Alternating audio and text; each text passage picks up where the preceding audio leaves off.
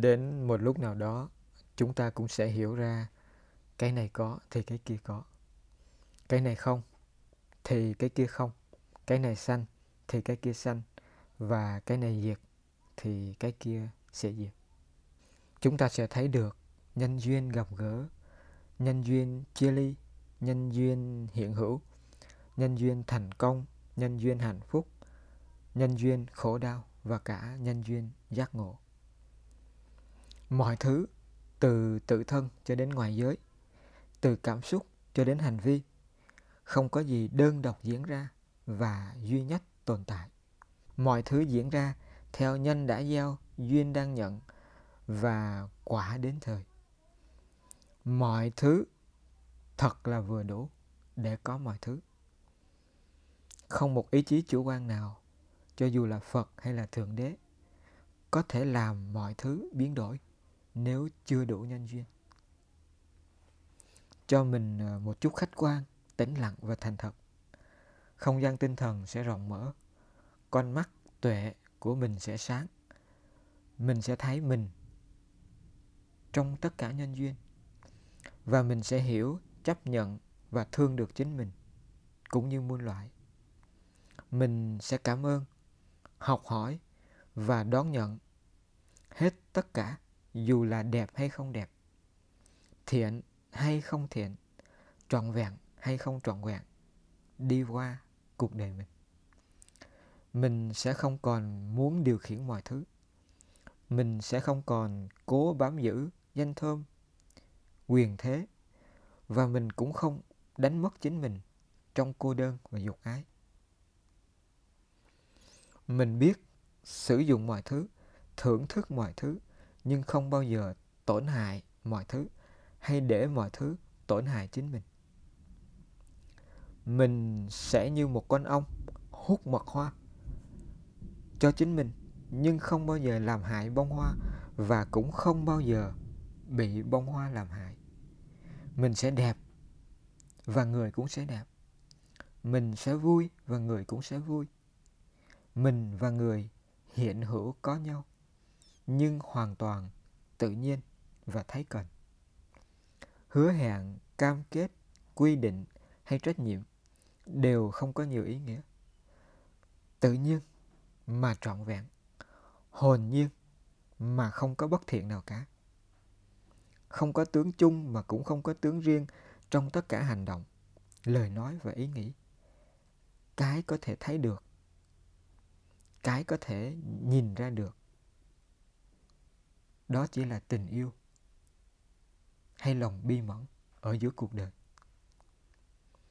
Đức phật thích ca thường nói, có ba nhân duyên khiến cho nghiệp hình thành và chi phối chúng ta. Thứ nhất là dục tham trong quá khứ. Thứ hai là dục tham trong hiện tại. Và thứ ba là dục tham trong tương lai. Chính do dục tham trong quá khứ, hiện tại và tương lai mà ước muốn sinh khởi. Và vì có ước muốn sinh khởi, nên tâm có tham ái. Tâm có tham ái, nên nghiệp có vận hành. Sầu, bi, khổ, ưu, não có mặt từ đó. Để tâm tham ái kết thúc, để nghiệp dừng vận hành để đẹp và giải thoát cho nhau. Chúng ta cần nhìn mình và nhìn thế giới cho thật là sâu sắc. Nhìn để thấy cái này có thì cái kia có, cái này không thì cái kia không, cái này xanh thì cái kia xanh và cái này diệt thì cái kia cũng diệt. Nhìn để thấy trong mình có tất cả đẹp và không đẹp, cũng như người. Và trong người cũng có đẹp và không đẹp như mình.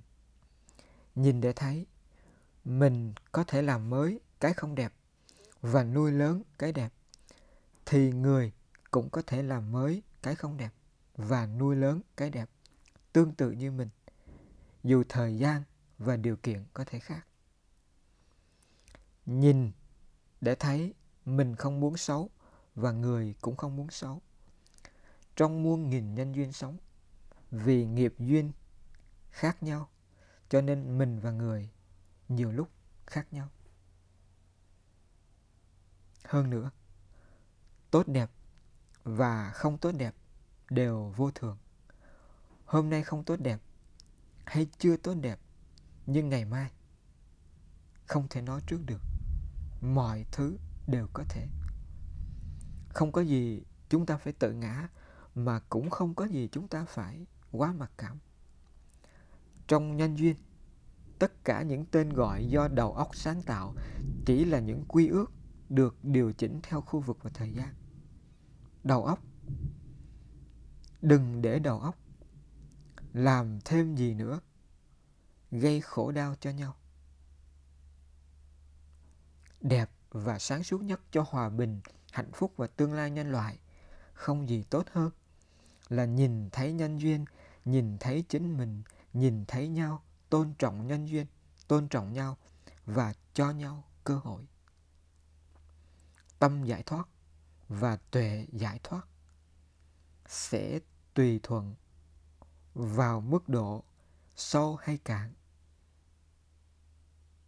của nhìn thấy nhân duyên đó nói cách khác, khi mình thấy nhân duyên, mình sẽ thấy sự thật. Và khi mình thấy sự thật, mình sẽ thấy tự do.